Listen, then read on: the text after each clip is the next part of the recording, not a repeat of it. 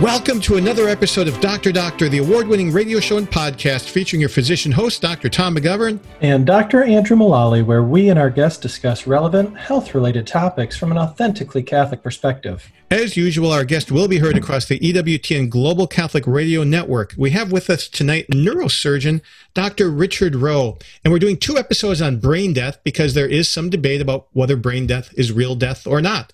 And so he's leading off the brain death is real death episode. And then we'll have Father Tad Pacholczyk from the National Catholic Bioethics Center on. But uh, Richard's going to share with us today what is done for a brain death evaluation. So, Richard, welcome back to Dr. Doctor. And, you know, you completed your neurosurgery training, Medical College of Georgia in Augusta. He lives now in Macon, Georgia, where he works at the Georgia Neurologic Institute. He's a CMA Guild president and state director for the CMA in Georgia. Good to have you back, Richard. Thank you. It's good to be here.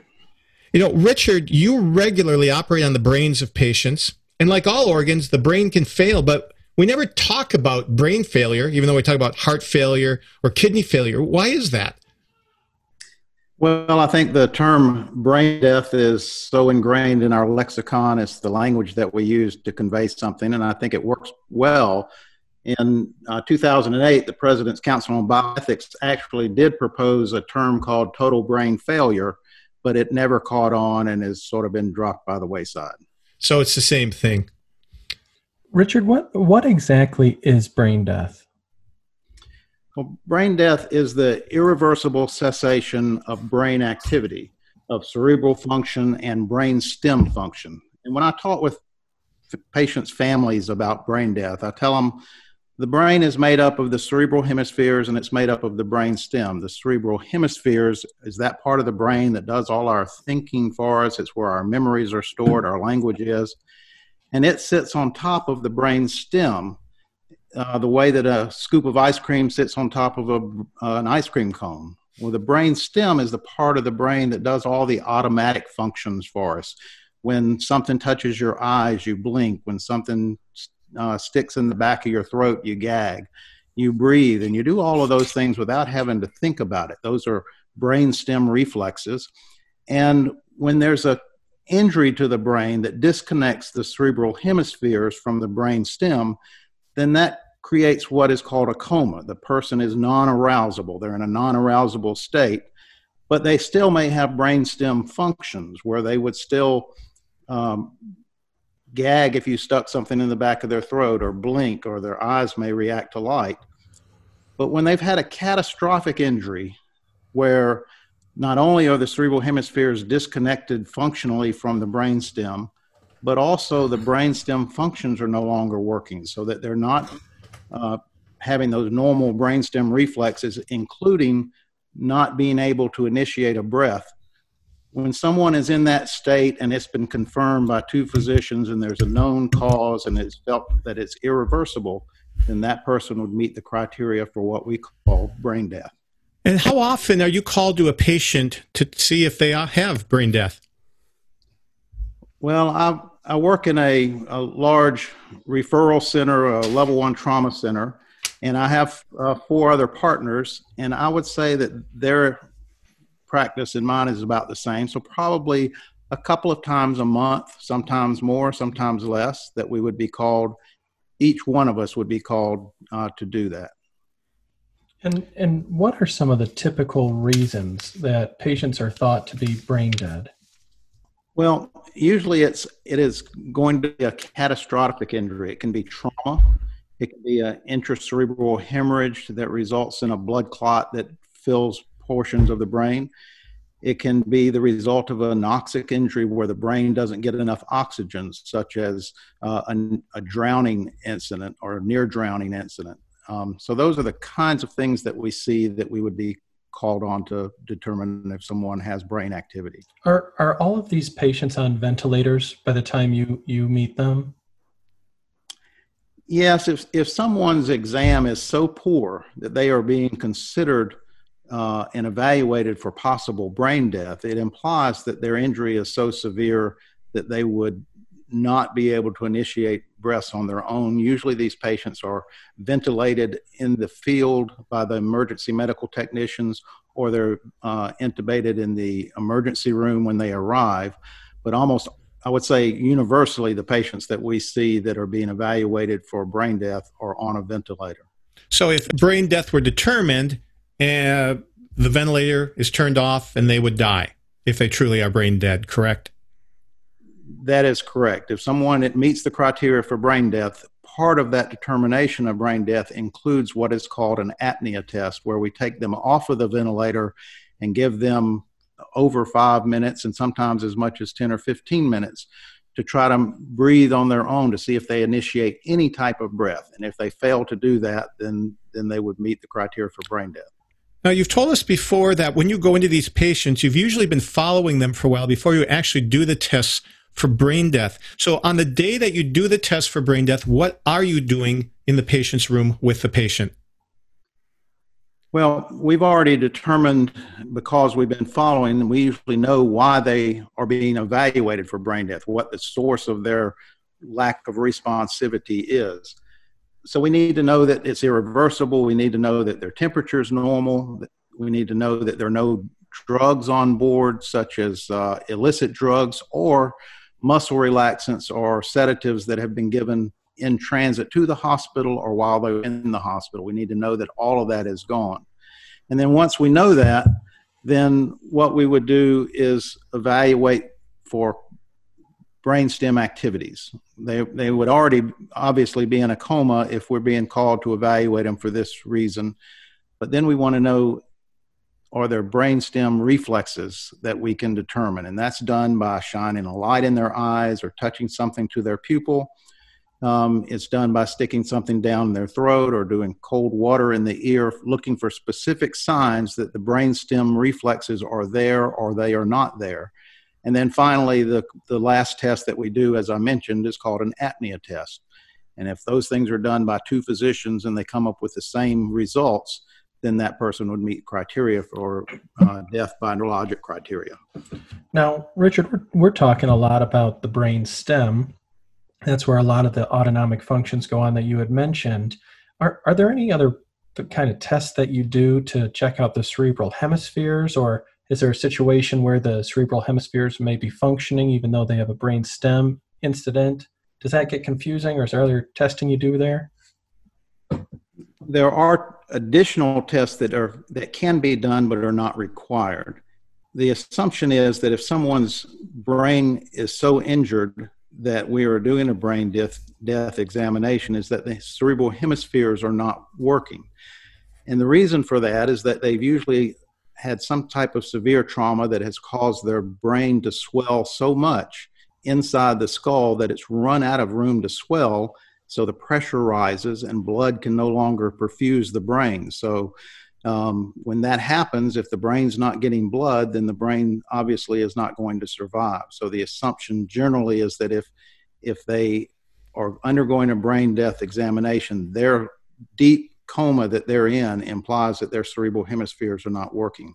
So I've heard studies- of I've heard of some doctors who think that tests that used to be done should be brought back, like an antidiuretic hormone test, which is released, uh, you know, in the middle of the brain, the hypothalamus and pituitary area, and if that is keeping their their blood fluids at you know correct levels, that's a sign that the brain is working. Is that true or not?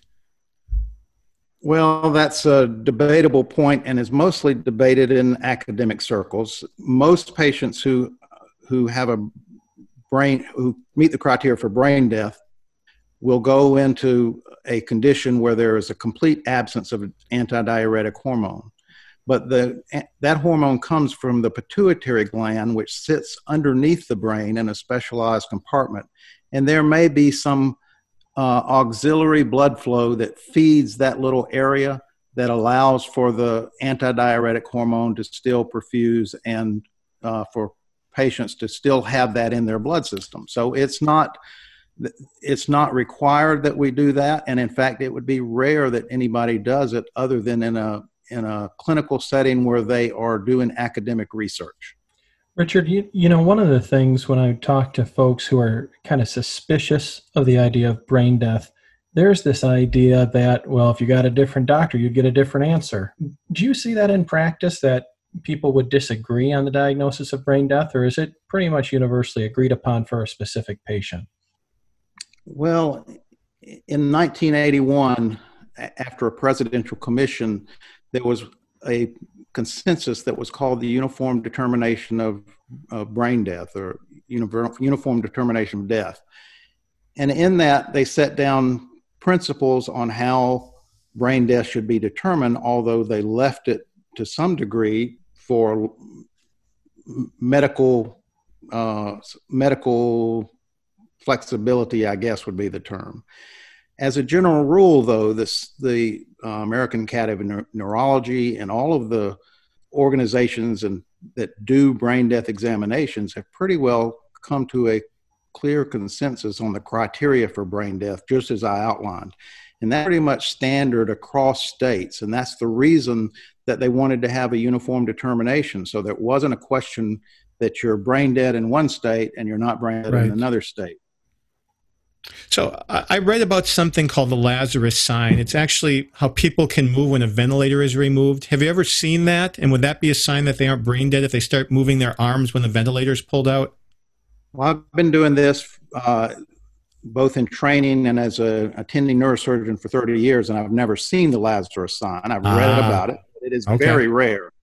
But it is not a sign of brain activity. It's most likely, although we don't understand it clearly, it's most likely a spinal reflex. A more common reflex, spinal reflex that you do see is if you, in some patients who are clinically brain dead, if you touch the bottom of their foot, they will withdraw their foot the same way that if they stepped on a tack, they would draw their foot back from the tack. And that's just something that has developed so that you don't have to wait for your brain to tell you you're stepping on a tack. You can move your foot before the reflex or before the impulse ever gets to the brain and do less damage to your foot. And that's a spinal reflex, which is totally separate from brain stem reflexes. I've read that some people think that there should be absence of spinal reflexes for there to be brain death. Is there anybody who really holds this view?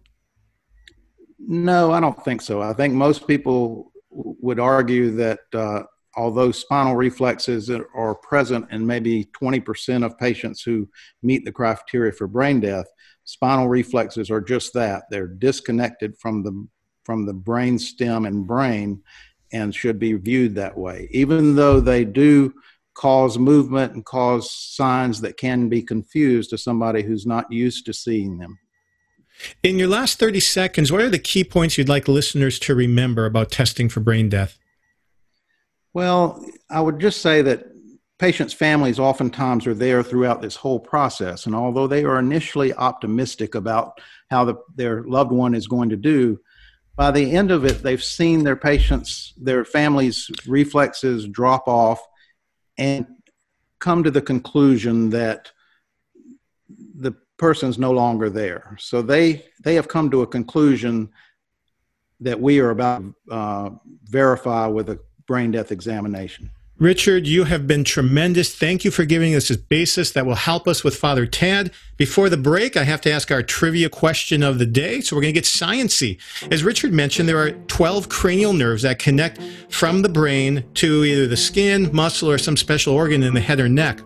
Most of them connect to the brain stem. My question is, how many of these 12 nerves connect directly to the cerebral hemispheres instead of the brain? It's one, two, three, four, five. The first nerve is the olfactory for smell. The second is the optic for sight. The third and fourth are two uh, nerves that control muscles of the eyes. And finally, the trigeminal nerve, which provides feeling to most of the face. We'll be back with more here on Dr. Doctor from the virtual studios of, studios of Redeemer Radio after the break. And we're back with our special guest of the day, Father Tad Pacholczyk. He has a PhD, a doctorate in neuroscience from Yale, and did postdoctoral work at Harvard. He's also a priest of the Diocese of Fall River, Massachusetts, and serves as the Director of Education at the National Catholic Bioethics Center in Philadelphia. Father Tad, welcome to Dr. Doctor. Thank you so much, Tom and Andrew. Great to be with you. Oh, and we're delighted. You know, before 1960, death was universally understood to be the end of a heartbeat and breathing. Uh, in fact, in former times, it said that a pope wasn't declared dead until a mirror was held up under his nose or over his mouth to make sure that it didn't fog up. So, and some have asserted that death being a simple binary, you know, yes or no decision is simple enough that even a child can tell if someone is alive or dead. But then something happened. And what was it that happened that there was a new definition of death besides breathing and heartbeat stopping? Well, it largely flowed out of the fact of the development of the ventilator. This caused the new situation to arise where you could have individuals who would uh, enter a situation in which basically all brain function had ceased, uh, as you know, measurable by some of the parameters that Dr. Rowe covered, and uh, yet you could maintain some functioning of lower subsystems in the body because you had this remarkable tool of the ventilator that would allow for oxygenation of those organs uh, to continue. And it would be possible to maintain some of that organ function, sometimes for periods long enough that organ retrieval for transplantation purposes could occur as well. So then in 1968, the, the first definition of brain death was put forward in the Journal of the American Medical Association. They actually did it in an article called The Definition of Irreversible Coma. And, and the two reasons they talked about doing it is that, um, you know, they say it's a burden on patients who suffer permanent loss of intellect and on their families. And secondly, because of the controversy in obtaining organs for transplantation. Now, a lot of Catholics we know look at this and have looked at it and say, "Wow, this sounds like an ends justify the means approach to um, to medicine." How is it either that or how is it not that, Father Tad? Uh, I think that that that type of articulation of the situation is out there, and people have the sense that the criteria were developed sometimes for the purposes of ensuring organ procurement. But I think that really is an oversimplification. I think there was clearly the recognition that transplantation biology was taking off on its own. It was uh, an expanding field. And there was also this recognition of what had happened due to ventilators becoming available uh, and working effectively. So these two kind of crossed, if you will, in such a way that it became possible to expand organ transplantation in ways that would not have been possible prior to the development of this way of recognizing that death had already occurred. You see, I think it's important to emphasize to the listeners that when one does an assessment of this type, one does not know the precise moment that death occurred. That's basically a spiritual reality. That's when the soul departs from the body. So, what you have to do is look at other indicators that that happened at a prior time point, ah. a prior time point that you're not able to specify. Uh, and the whole series of tests that you carry out will indicate that that occurred. And so, in that sense, brain death is no different than some of the other approaches that have been used. So, for example, if you, you know, go out on outside a building and you see a, a body lying in the road, you pick it up and there's rigor mortis you would say, well, that's an indication that death already occurred at some prior time point. You don't know precisely when. Same thing with cardiorespiratory um, approaches. And now brain death offers us another uh, way to look at this. And in fact, you might say that, you know, the cardiorespiratory uh, approach to assessing death is really kind of a proxy for brain death in the sense that once your breathing stops, I mean, the brain is going to shut off uh, and and die summarily in very short order. You have, that tissue is exquisitely oxygen sensitive. So uh, these are all kind of uh, these two approaches are intrinsically interconnected, if you will. It, that's an interesting way of putting it that I, hadn't occurred to me before. That even cardiopulmonary, really, we're looking for symptoms of death right? Yes, precisely. It, those are other symptoms of death. You know, one of the things that uh, has been brought to me is that the only reference in this, you know, scientific article is that of a of Pope Pius Twelfth, I believe. There's not other scientific literature that this is based on. it gives the impression that this idea of brain death was kind of created out of thin air. And, and I know many faithful Catholics have trouble with this. Do, does it bother you, Father, that there's not, it's not really based on other literature at that time, or should it not be so bothersome to us? Yeah, I don't think it should be bothersome in the sense that you were dealing with a novel situation, so you wouldn't expect antecedent literature to exist. That literature had to be developed. But what I think was important from the clinical point of view was the recognition that when this situation arose and you verified through all the clinical testing, lack of reflexes, apnea, etc., um, those individuals, even if they remained on a ventilator, tended to, in short order, meaning hours, maybe days, uh, certainly not more than a week, typically without added interventions, they would just they would undergo what we call asystole. The heart would stop. So these individuals, you know, they lacked a kind of organismic integrity. They lacked a unity, a center of unity that had, uh, you know, been lost when they died, and now you were sort of holding things together by very, very thin uh, tape, if you will. And those organ systems could go for a little bit with added oxygen, but blood pressure would go you know crazy. Uh, other changes would occur lack of uh, ability to regulate the body temperature uh, electrolytes etc so all of that was a manifestation of this loss of integrity. Now you can in the present day sort of step in and get aggressive when you've got one of these corpses that is being ventilated and you can kind of push things. You've probably heard of the situations of pregnant women who have yes. been declared brain dead and heroic efforts can sometimes be made to shuttle that pregnancy to the point of viability to save the only remaining patient, namely the child, the unborn child.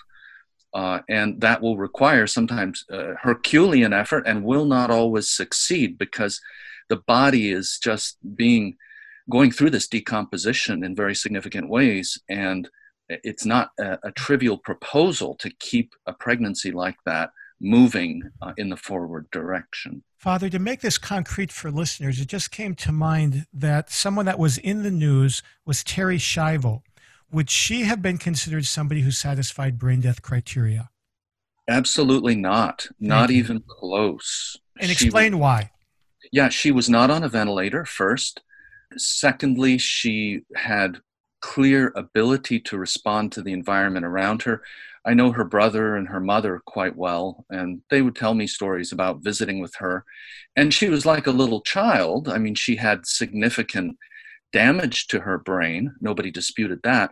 But rendered into a very simple state where her responsiveness was very limited. But she would you know even get a little bit excited when family members would walk into the room. That is not even close to a brain dead individual. Miles so i think that really helps listeners to know these are not the type of patients we're talking about. Like richard said 100% of these patients require a ventilator to keep their heart beating.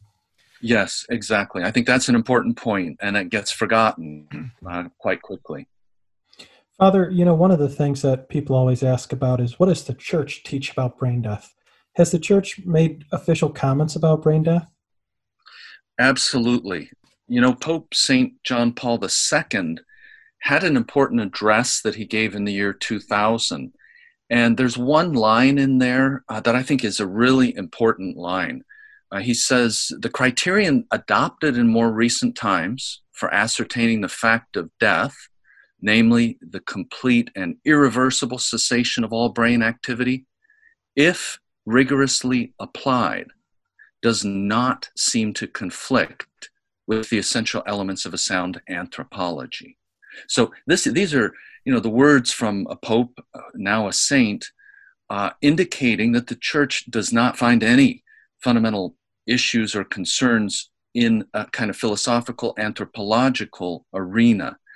Now, the church, after that address, uh, and actually leading up to it as well, has issued a number of other statements through various Vatican dicasteries. Uh, you know, for example, the Pontifical Academy for Life, the Pontifical Council for Healthcare Workers, uh, the Pontifical Academy for Sciences, Pontifical Council Cor Unum, etc., they've all issued statements saying that this represents a reasonable way to determine that an individual has died. So, I mean, just to read you a real short one, this mm-hmm. was the Pontifical Council Cor Unum has noted a growing consensus of opinion that considers a human being dead in whom a total and irreversible absence of life activity in the brain has been established. So they're emphasizing this consensus, which uh, Dr. Rowe very nicely, you know, addressed in the sense that this is something that is broadly uh, accepted among medical professionals and there is you know not significant debate really among them as a large body i would say the debate occurs in smaller quarters in catholic settings uh, there are a few you know outliers i would call them who are concerned about some of the uh, well conceptual issues but i think when you really chase down the nature of the concerns that they're raising what you end up finding is that they're concerned that the diagnostics are not being done carefully, that somebody is cutting corners. And I think that's a legitimate type of a concern for all of us to articulate. I, you know, I remember a, a clinician, a, a, pulmonologist friend of mine, he uh, is in Florida. He declares people brain dead, you know, every so often in his in his work. And I remember him saying one time, you know, we've got three docs here at this hospital who declare people to be brain dead and there's one of the docs, when he declares someone brain dead, we say to ourselves, uh, better double check, you know, better check things. Now, that's not reassuring to hear, no. of course.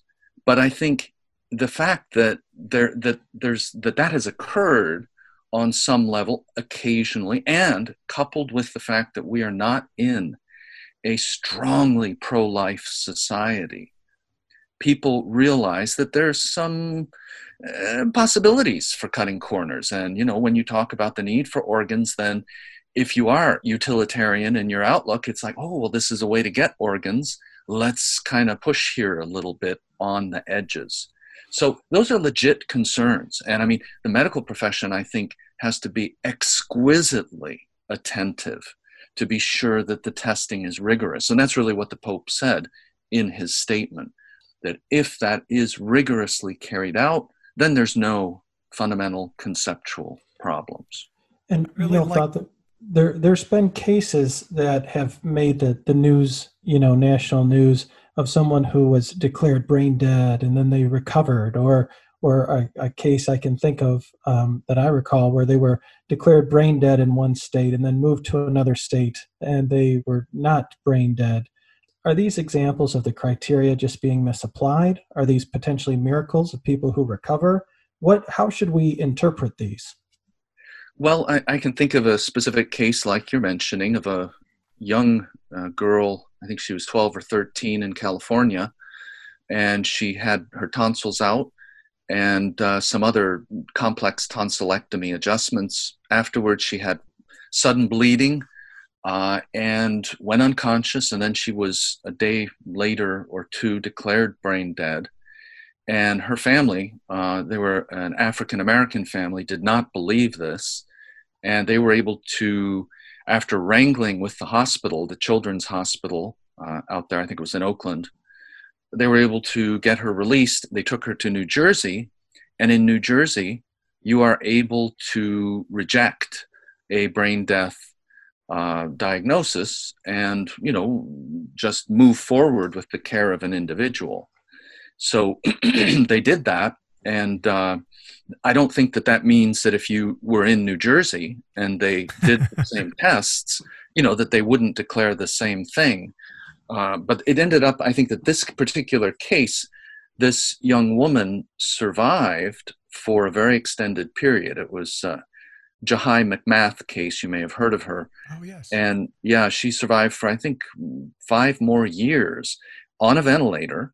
Uh, and, you know, she grew, she went through puberty, uh, etc. And then she had some complications that arose later infection, liver function problems, and she died in New Jersey.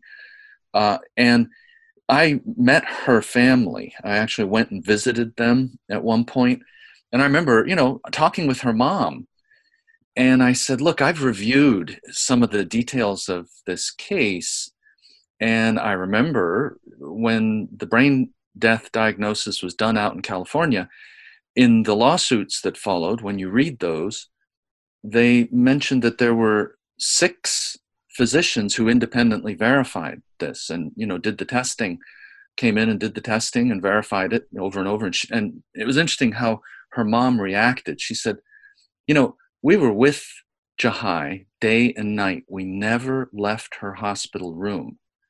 And she she then said there weren't no six doctors who came in and and tested her again so in other words what probably happened is there was one initial test then they brought in an expert from Stanford who just looked through some of those results, ah. gave the verification, you know, and so the whole, again, there was this problem of testing not being done with the requisite seriousness and integrity and doubts.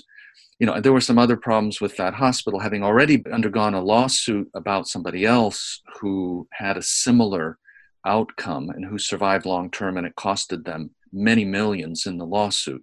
So people speculated that, you know, these may have been some of the issues. So I think the bottom line here is that these things are complicated sometimes by very human factors, uh, including, you know, the fact that healthcare professionals are human and there may be other other factors at play. But when it's done right and i think you know honestly in my opinion in most cases thanks be to god i think these diagnoses are done well. So uh, you know that that is not a discouraging uh, remark to say that we that sometimes the lines here are not respected but i think in most instances they are I think that's a perfect explanatory story that will take us to the end of this segment. We'll be right back here on Dr. Doctor from the virtual studios of Redeemer Radio here on the EWTN Global Catholic Radio Network. And we're back with Dr. Doctor talking to Father Tad today about a very interesting topic on brain death. And, you know, Father, we were talking before the break about the case of Jahi, where she went on to live a few years after she was declared brain dead.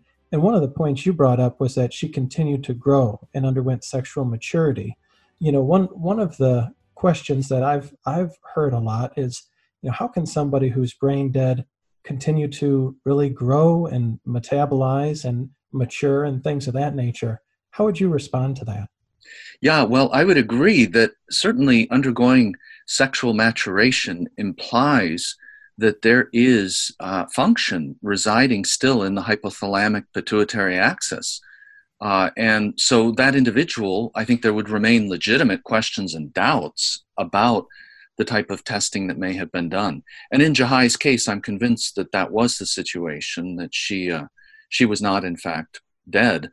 Uh, you know, having visited her, stood bedside there, prayed with the family. I mean, she was definitely on a ventilator, she was definitely compromised, but her family would tell me stories about uh, even her ability in some cases to respond so i my you know my own personal theory and it's nothing more than that is that she suffered severe brain stem injury uh, and this managed to kind of mask things and she was misdiagnosed but her uh-huh. cerebral function i think there was still some residual sufficient for her to be able to manifest on occasion some responsiveness, like when her family would ask her to move her foot.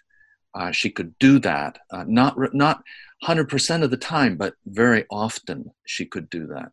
So, Father Tad, the whole brain needs to stop functioning, not just the brainstem and not just the cerebral hemispheres. Is that correct to be considered that, brain death? That is absolutely correct. And, you know, this is part of the problem when we bring up discussions about people dying in other countries yes. because unfortunately in Great Britain uh, they have this brain stem criterion that if things are dead there, then that's sufficient. It's not sufficient. Uh, that leaves plenty of gaping holes conceptually in terms of understanding that somebody has actually died. You are really helping clarify a lot of things because, as I mentioned to you, I'm a dermatologist. I operate on skin cancer this isn't part of my practice. So I just hear things from people. And so it's wonderful going to the sources like you and Richard. Now, uh, here's something you, you wanted to talk about philosophy. So, some questions people ask us. So, philosophically, how can someone remove a living heart from a dead person?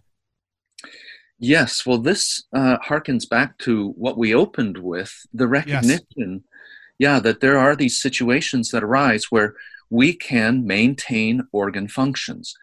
I mean, when you talk about hearts, uh, just think about it. When you do a, a heart transplant, you can remove a heart and you can put it into an ice chest and you can fly it halfway across the country uh, and then break it out warm it up you know and so in other words the you don't require the presence of a body around it per se so to have a body that is you know now deceased but still exhibiting some level of functioning there uh, will allow you to assess that death has occurred and that now you're in a situation where removal of an organ that previously would have been considered a vital organ is no longer vital because this is a, an individual who is deceased, and those organs, with proper informed consent, may be validly uh, taken, you know, for transplantation purposes. So I have some friends who are Catholic anesthesiologists, and they feel kind of an ick factor if they take one of these patients and they're overseeing the removal of organs from them.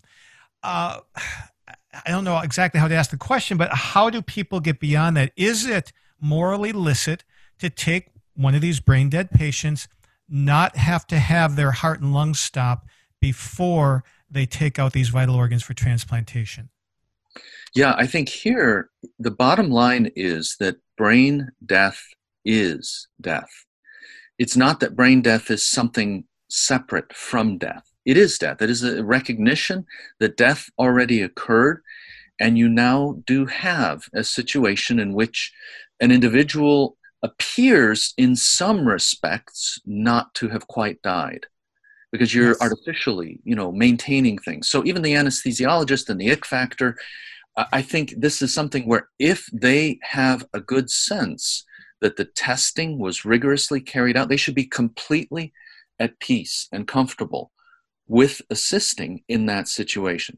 You know, if no corners were cut, and uh, you know, there was also the mention by Dr. Rowe about the confirmatory tests. Once in a while, you do need those.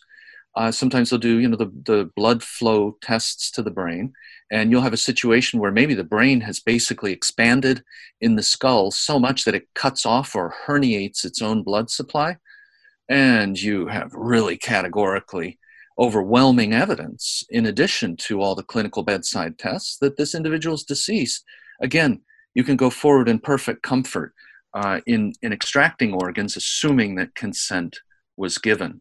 And, you know, Pope John Paul II actually addressed this as well at one point. What he said was, therefore, a health worker professionally responsible for ascertaining death can use these criteria in each individual case as the basis for arriving at that degree of assurance in ethical judgment, which moral teaching describes as moral certainty. That's really the key here. Once Where is you, that quote found, Father?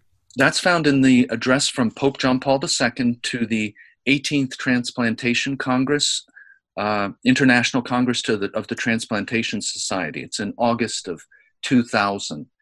And, um, you know, that's very reassuring. The Pope is saying, look, if you're a clinician, you're out there making these assessments, this is something you can do calmly and, you know, with certitude. Now, again, presupposing that no corners have been cut and that appropriate testing has been done for this individual deceased patient.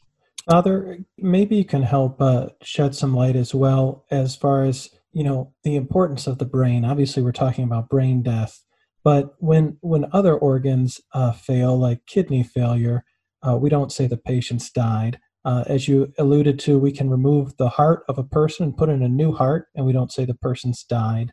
Uh, is it safe to say that the soul resides in the brain, or is that? I guess for for people who are held up on, you know, why is brain death? You know, hypothetically, if we had a ventilator for the brain and we could continue brain function, would that be a different scenario? or or are we just reading into things too much, splitting hairs like that?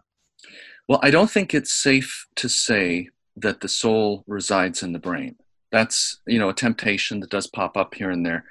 The soul is a principle that uh, assures the unity and integrity of the entire organism, the entire body. We're very complex body soul composites. And so here, I think it's what we need to, to, to recognize is I mean, you're saying, well, when the heart stops, uh, or if the kidney stops, we don't declare somebody dead. But the difference with the brain, there is a difference. The brain stands out. The, sta- the, the brain uh, offers a level of integration over the other operations of the body that is without parallel in any other subsystem. And so when the brain dies, there is invariably a loss of organismic integrity. That's key. No well, that sounds you, philosophical, Father. But keep going with it, because this is something we want to understand. We've also heard the term somatic integrative unity. How, yeah, how does that all fit? Yeah. yeah, I mean, I think organismic integrity is perhaps a better term than okay. somatic integrative, but they're they're close to each other. The notion of an organism is that which is organized in very very discrete ways, and that includes then contributing functions from various organ subsystems. Uh, and the brain early in our lives assumes a key position in maintaining that organismic integrity. It's not right at the start. You know, when you're a tiny little embryo, just a few cells in size, there is no brain yet, it hasn't developed. So there's a different source of organismic integrity, but this, in a sense, gets handed over, if you will, as the complexity increases to the most complex organ in the entire human being, which is the brain, the central nervous system. Uh, and that then allows for this integrity to continue unabated until some catastrophe strikes that individual and removes the ability for the brain to function in that uh, specific integrating function. That is excellent. Uh, from the world of philosophy again, philosopher we know uh, asked a question, and you've partially answered it already. You believe that there are places where brain death criteria are not rigorously applied. And so, if that's the case, what is the responsibility of Catholics to help make sure that happens? Just like Catholics should try to make sure physician assisted suicide and euthanasia don't happen or abortion? Yes, I think that's a very good question. You're you're sort of framing it in terms of a pro-life perspective, right. which it is. It really is. I mean, it's a the recognition that there is a human dignity that each of us retains anytime we are alive. And so we should never make the mistake of declaring somebody to be not alive when they are alive. And if that is occurring anywhere in medicine, as I think, you know, rarely on occasion it may, this should call forth our pro life and human dignity sentiments in a very strong fashion. And we should say, hey, you can't conduct medicine that way. That is not something that is appropriate. It doesn't take cognizance even of, you know, basic verities like the Hippocratic Oath. Uh, it doesn't respect the human person for who they are. And so this is something we should be pushing back against. And I think, you know, Catholic physicians and Catholic Medical Association, for example, and the great work that they do uh, are all the time trying to make sure that there is integrity in these diagnostic procedures, you know, that is respected uh, practically. Father, when, when you have one of these uh, patients that are is declared brain dead, and uh, we're observing death as the separation of the soul from the body, are they able to get anointing of the sick? Is that a possibility, or is that too late? You know, I um, I teach in two seminaries, uh, one in Boston and one in St. Louis, and I get that question when we go through the uh, the brain death section of the bioethics class, and I tell them my honest opinion. If the testing has been done carefully, that person is not alive. Sacraments are for the living, not the dead. So if that has indicated that somebody is brain dead, dead as determined by neurological criteria, they should not receive the sacraments. Uh, they should instead, what you can do if the family arrives there, you can offer the prayers for the dead. And there's a very beautiful set of prayers that are in the same manual that we priests use for anointing of the sick. And those prayers should be used instead of anointing. You, you cannot anoint a, a dead body. And that would be the same for the apostolic pardon. Yes, that's correct. Once a person is deceased, then one should not use the apostolic pardon either. You know, as we wrap up here in the last 90 seconds, what advice would you have for listeners who are not persuaded by the arguments that brain death is real death? Well, I, I think this is an area that calls people to examine more closely what medicine has done in recent years in establishing these criteria. I, I, think it's important to, in a sense, take the posture of the church, which is look, we as church are not going to step in and offer specific diagnostic criteria to tell you whether people are dead or alive. That's not our role as as pope, as theologians, etc. We are going to defer to the medical profession.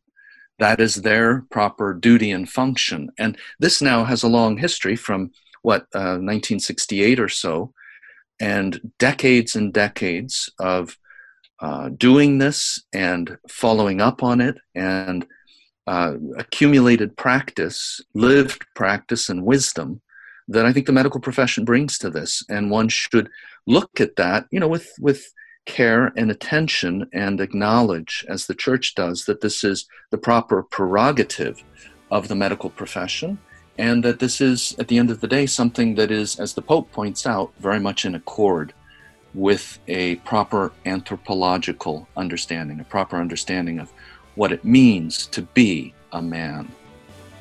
Father Tad Pacholczyk, one of our friends at the National Catholic Bioethics Center, thank you so much for being with us in this incredibly enlightening interview. Listen, great pleasure. So glad to be able to join you. Thanks so much abortion, pornography, embryonic stem cell research, corporate contributions to Planned Parenthood. Do you invest in companies that are engaged in these practices? The Ave Maria mutual funds do not, and their investment portfolios reflect that. Ave Maria mutual funds are managed to conform to pro life and pro family values. Long term investors can invest in the no load Ave Maria mutual funds. You can learn more about the Ave Maria mutual funds today at 866 Ave Maria or visit AveMariaFunds.com.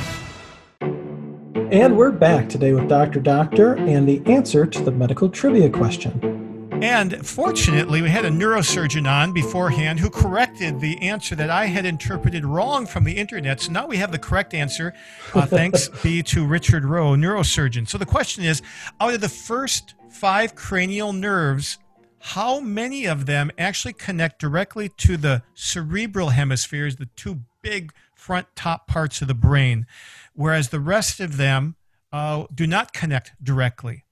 And, the answer is simply that only one of the cranial nerves connects directly to the cerebrum. That's the olfactory nerve, the first cranial nerve, which actually sits high up inside your nose and then goes back and directly connects into the brain. Isn't now, one of the sources I said, uh, read, said that the second cranial nerve, the optic nerve, connects directly. But as Richard pointed out, it goes through the geniculate ganglion before it gets to the cerebrum. The other 10 go directly into the brain stem. The optic nerve takes a detour before getting to the cerebrum, and actually, vision is, quote, seen uh, with the occipital lobes, the back part of the cerebral hemisphere. So, so there you have it. So everybody in neuroanatomy right now is going to be thanking you, Tom, for their upcoming tests. so Andrew, what struck you especially about Father Tad? You know, I I really enjoy that conversation, especially because I feel like talking to so many well uh, well positioned and faithful Catholics, physicians, lay folks, all the all the above.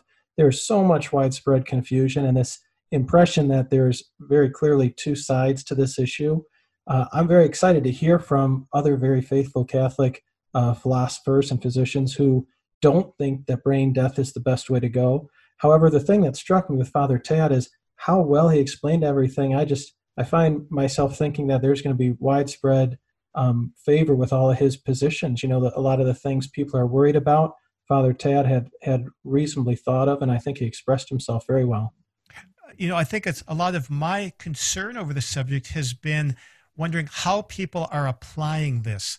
And when I see somebody as down to earth, somebody I know in Richard Rowe talking about how it's done, uh, and that when the brain is entirely gone, has entirely failed, you can tell. Uh, and the fact that Pope John Paul II said this is a philosophically reasonable uh, approach that we as medical people have to figure out how to apply, that made me understand it so much better. I think that might be a thesis that uh, we can take kind of working forward is that it's fully within the realm of medicine to identify death. Yes. And that's not a philosophical question. Thank you, Andrew. Thank you for listeners being with us again for Dr. Doctor, the official radio program and podcast of the Catholic Medical Association. Now brought to you from the virtual studios of Redeemer Radio on the EWTN Global Catholic Radio Network.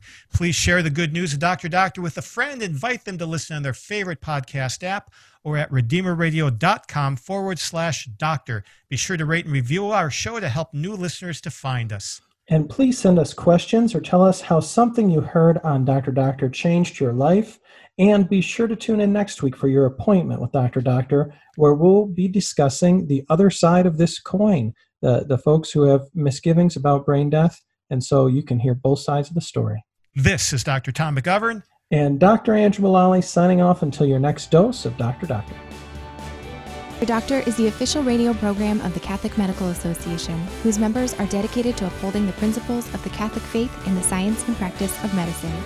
The views expressed on Dr. Doctor do not necessarily represent those of your co hosts or the Catholic Medical Association. Find our past episodes and keep up with the latest from Dr. Doctor by subscribing in your favorite podcast app and following us on Facebook. Get links to follow and subscribe or submit a question for our doctors by texting the word doctor to the Holy Cross College text line at 260-436-9598 or visit redeemerradio.com slash doctor.